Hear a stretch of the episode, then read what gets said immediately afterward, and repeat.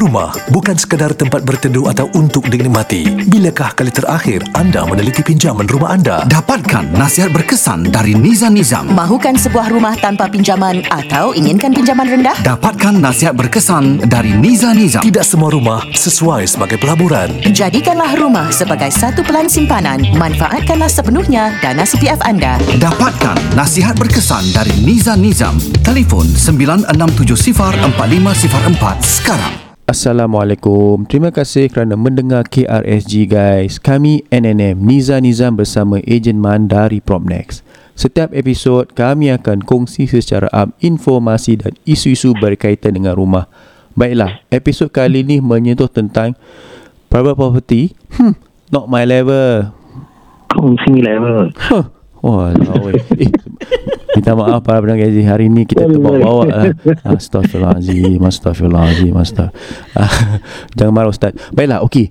Kita nak Hari ni kita nak bincangkan tentang Asset progression. Sebenarnya I think past few weeks also Kita dapat uh, Berapa Apa tu Appointment eh, ah. Tentang uh, para pendengar yang ada ura-ura ataupun aspirasi, Aspirasi. kerana mereka telah dapat inspirasi daripada NNM uh, dan bila kita duduk berbual bincang mereka terdeng apa mereka dapat realisasi realisasi. Uh, Ah. so important eh anda harus mendapatkan realisasi dari NNM supaya dapat lebih tahu tentang affordability boleh tak boleh.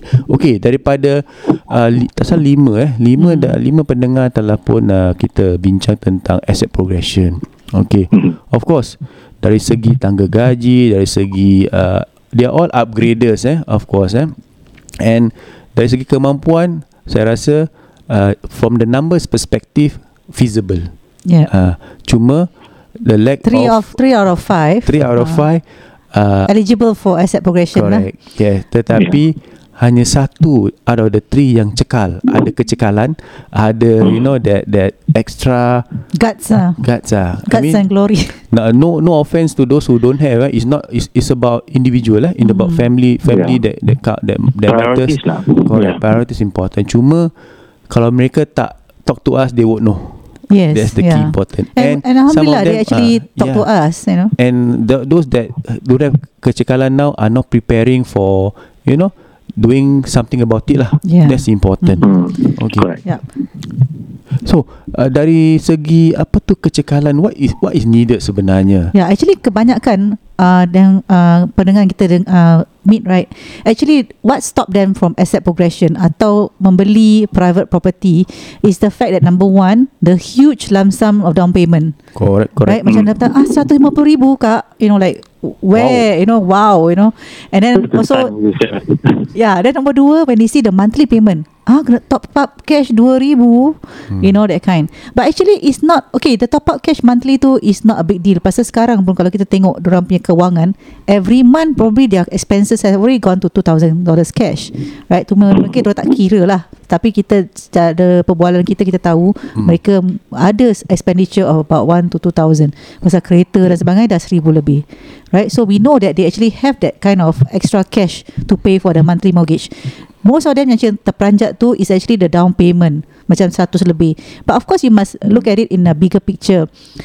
100 over 1000 is of course needed because you mungkin uh, baru bekerja tak lama so you punya CPF accumulation is not that much. So you have to top up the down payment higher. Dan nombor dua if let's say you punya income is not on the higher range it's probably in the mid range you punya loan mungkin kekurangan. Mm-hmm. pasal harga property private property sekarang dah naik.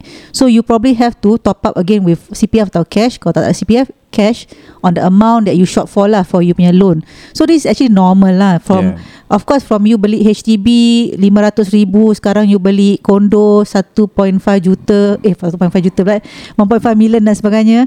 Of course the peranjat lah kan. It's normal. And then we understand You will be a bit shocked When you see the numbers. Uh, Tetapi When come to private property You must have some guts Kecakalan. Because we are going to show you the numbers. The numbers actually affordable. But You may be a bit shocked Culture shock Pasal it is a jump when you want to go to to have that jump right memang ada uh, banyak you know there must be some sacrifice yeah sacrifice you Exactly. And you need to have that support eh Support tu coming from us And NNM will support you Tetapi you mesti percaya Yang you boleh achieve this Yes. Pasal kita tahu Actually, there's, there's things ah. I mean, like, um, macam tadi apa, uh, Anita said, sacrifice is one of them. The other thing is your comfort zone because you know you are not used to paying this amount yet. You know, you have haven't seen numbers this. Yeah. big. So how can you commit to that kind of numbers? Yeah. So in order to do that, you have to see that it's possible lah. Yeah, the actually place. the sacrifice we are talking about is sacrificing your comfort zone. Yeah. Macam you dah biasa pakai kereta. Okay, this time let go of your car first. Pakai becak. Ah, let go of your car first. You can have the car later after you buy the property. You can have your car back, you know. But you can let go of your car first. And then of course macam in terms of size dan sebagainya. Okay, so in fact you fikirkan dulu back then when you were buying a BTO. When you have no choice, you have to accept whatever BTO is given to you based on your affordability. So at that point, maybe you nak beli empat bilik tetapi terpaksa ambil tiga bilik. Kenapa? Ah, sama juga seperti macam private property, you have to sacrifice your space. Maybe you need to buy a two bedroom condo. Okay, kenapa kita always uh, you know merangsang eh kita punya apa dia uh, Minda. uh, minda. Kita harus kita ni macam principle of property lah eh. Kita akan input you macam-macam. yeah, we can input you macam-macam eh for you to achieve the highest level lah. Tetapi of course kalau you tak boleh uh, End of the day it's up to you. Yeah, it's up to you. Uh, tapi Yeah. numbers don't lie. I think I can testify to all those people yang uh, uh, yang nak accept progress eh tentang our calculation. They know it's possible. It's just that the tipping point ataupun faktor yang menentukan tu kurang kecekalan Uh, kurang keyakinan diri lah important kerana Yeah. you have to sacrifice other things that's that's the that's the Yeah, main thing dan keyakinan diri ni harus come from both side eh the husband and the wife tak boleh satu orang aja so both of them mesti sama-sama support each other to go over and cross this Especially- level Especially age is in your in your favor. Eh? Mm-mm. You're in the early 30s and all that, and you're just selling your BTO, for example. Kerana let me uh, tell you a short story. story. Short story. Yeah. Uh, just met uh, quite a, a high post uh, officer in the public sector. Uh, yes, he's been staying in a four room flat for the last 20 years. Okay. Thanks to COVID, when we I did the calculation for his flat, uh, it's quite uh, apa tu? Uh, there's some equity ada ada keuntungan sedikit lah. Uh, tetapi for the longest time he's been paying CPF I think less than 1000 for the last 20 years. into the house monthly Yeah. Mm-mm. So uh, of course uh, today uh, after talking to me he understand the need to accept progress because if not his net worth uh, is only 500,000 that that four room Yeah. flat. So but then again And age is not in his side. Mm. So uh, he he needs to and the family is uh, uh, I think they are four kids uh, so they need a bigger space in that sense lah to buy a condo. So they're looking at about 1.4 1.5 million punya range. But then again because of age right? Yes a lot of a lot of um, uh, dip, apa tu uh, cash and CPF yang diperlukan. At the same time monthly you imagine eh $7,000 uh, so because of age uh, it has caused him uh, that kind of uh, deficit lah in a way.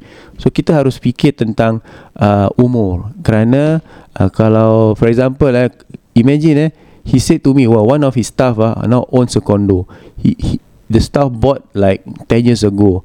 So imagine 10 years ago if this guy would have bought the price is not 1.5 million probably is 700,000 600,000 yeah and he Yeah. fully paid the house he Yeah. fully paid the condo which is now probably 1.2 million correct but for this uh, manager this fella right hmm. he still have a hundred over thousand um, berapa how much thousand loan on the current 50,000 loan, fifty thousand loan still in the HDB Yeah. still not fully paid So after 20 over years, Yeah. huh? so it doesn't make sense. That's why he's eager. He understood where we are coming from, and he wants to do that before he turns 50. So this is important. Nah. So it doesn't matter what age. Tetapi if you have the kecekalan and the age in your favor, you must ask yourself and talk to us NNM whether you are at that stage ada kemampuan ataupun the affordability is there. basically the basic word here is kecekalan Yes. pasal you see even for this guy who's already 50 uh, dia pun ada keperlukan kecekalan Yes. to do the jump if I'm, not I'm, I'm jadi. very impressed that he has that uh, desire, the very strong desire. Cakap Nizam, I will do it. I said, yeah, okay, go. I, you with me, bro. Can.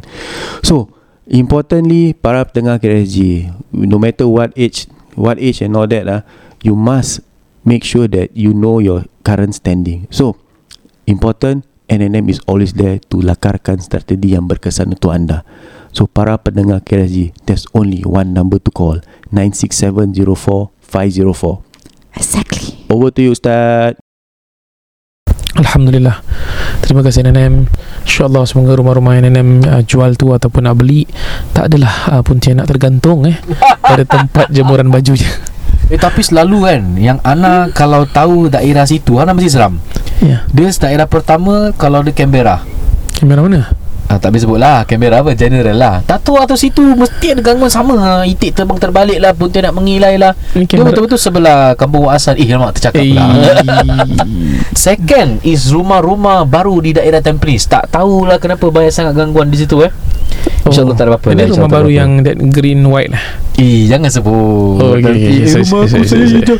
Nanti tengok dekat IG ni Yang rumah warna merah. Lampu pun warna merah. Kat, kat atas Tampines ah, kan? Itu orang buat eh? Itu tak Itu new concept of the house. Tak macam rumah hantu. Serius lah Ya, ya, Kecoh eh. Okay um, A short one Mengenai uh, Baru buka kitab sihir ni. Dia bilang Macam mana supaya su- uh, Tanaman tidak dimakan burung. Okay Ni kononnya cara lah Kalau let's say you ada uh, Tanaman Habis ada burung suka makan Dia punya buah For example eh Jadi ini cara dia untuk mengatasi You dengar sendiri Cara legit tak legit hmm. Apabila tanamannya tidak ingin diganggu burung Maka tangkaplah seekor dari burung yang makan tanaman itu Dan ambil darahnya Ya Allah Hmm. You rawat pakai darah Najis saya tak boleh tau eh? Ya. Ni s- boleh jadi sihir sufli ni Gunakan darah itu Untuk menulis empat lembar panjang kertas Mhm. Kau tulis Apa ni dia suruh tulis Tulis ayat Al-Quran di bawah ini. Hmm. Letakkan tulisan azimat itu pada pojok-pojok tanaman. Astaghfirullahalazim Kau tengok ayat dia apa? Surah surah dalam Quran ni. Wa idza ra'aw tijaratan aw lahwan faddu ilaiha wa tarakuka qa'imah Allah. Kan Ni Wa idza ra'aw tijaratan Sampai akhir ayat So uh, dia, dia suruh buat apa? Dia Sorry. suruh ambil darah burung yang kita Contoh Oh. dia ada tanaman Ada burung kacau Kau tangkap satu burung tu Kau keluarkan darah dia Kau drain all the blood You tulis ayat Quran tu dengan darah burung tersebut Kemudian tulis dekat kertas Tampal dekat ujung-ujung pokok Astaghfirullah Darah tu najis eh ah, Jangan buat benda-benda gitu Dan nah, kalau you rasa Eh dua kesah ustaz Sebenarnya you mengundang jin Untuk datang kerana perbuatan bodoh Ui. itu Maka jin tu akan jaga tempat di situ Allah Ha, jangan terkejut kalau yang datang tu yang besar-besar, tinggi-tinggi, panjang-panjang. Diorang panggil hantu jin raya. Ha, ada sebagian orang yang pernah pelihara hantu raya. Description dia tu saya dengar pun saya seram. Kenapa? Kerana kaki dia tu begitu panjang. Panjang dia tu macam mana? Ha, kalau dia berdiri tu sampai tingkat dua. Kaki panjang dia tu macam panjang pokok. Pokok tu je kau nampak kaki dan dia bergerak. Ui Ha, wallahu a'lam bisawab. Okay, itu Wah. saja. Again, ini cara yang salah. Tak ada namanya menggubacakan atau menulis ayat Quran dengan menggunakan darah. Ini adalah salah dan satu pengingkaran dan penghinaan terhadap ayat Quran. Ya. Ah, sama juga kalau kita sedikit sebanyak boleh belajar tentang penyembelihan. Kalau kita tahu macam kalau ayam yang halal, darahnya, darahnya semua dikeluarkan hmm. full. Ah, maka bersih untuk dimakan lah. maksudnya untuk orang Islam lah. Ah, kita tahu kalau daging yang halal, daging ayam yang halal macam tu.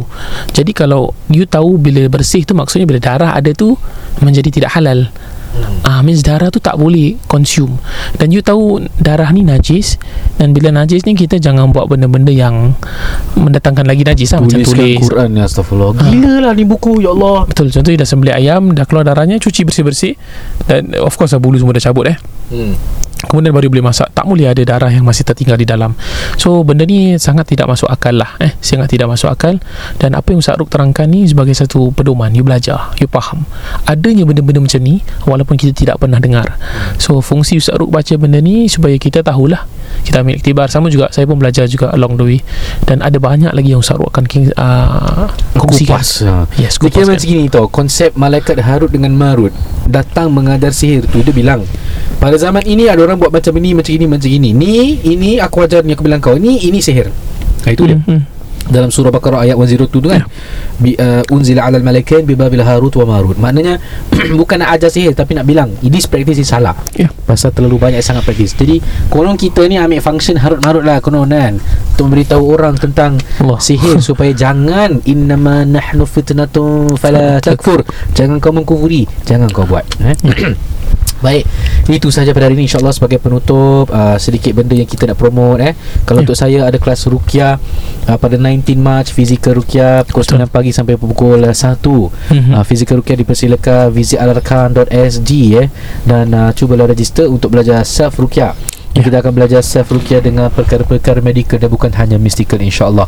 Yang kedua insyaAllah lepas hari raya kita nak buka Saya nak buka uh, kursus pembacaan kitab fiqh alam jin ya. kita baca kitab ini daripada awal muka surat sampai ke akhir Ayuh. ya selama 3 bulan setiap bulan uh, seminggu sekali kau datang padaku membawa cinta yang suci jadi Itu yang kedua Yang ketiga InsyaAllah saya Akan uh, bawa anda Jemaah untuk umrah. Kalau nak umrah Ya. bersama saya Saya cari 40 orang ni eh. Solid. 40 orang. Ah, Dipersilakan. Boleh ikut IG saya Himat Alarkan Dan ada nombor Ada poster kat situ.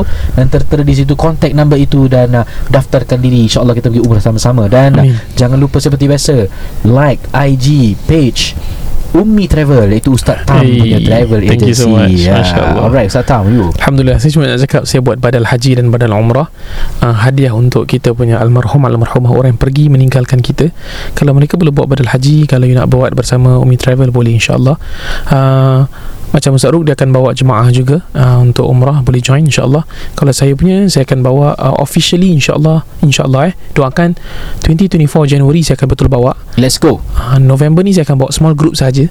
Ha kita nak tengok konteks kita kat sana betul-betul lah insya-Allah.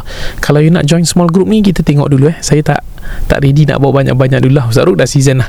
Ha kita nak bawa sikit-sikit dulu for for the quality insya-Allah. Alhamdulillah. Itu saja. Thank you so much Ya. Aziz listeners. Masya-Allah. Sekejap, InsyaAllah satu hari kita akan umrah bersama KRZ Ui, Oi, there's a memang dream ah, there's, There's a dream come true insyaAllah Baik sekian saya saya Zainul khamsani. Wabillahi taufiq wal hidayah Wassalamualaikum warahmatullahi wabarakatuh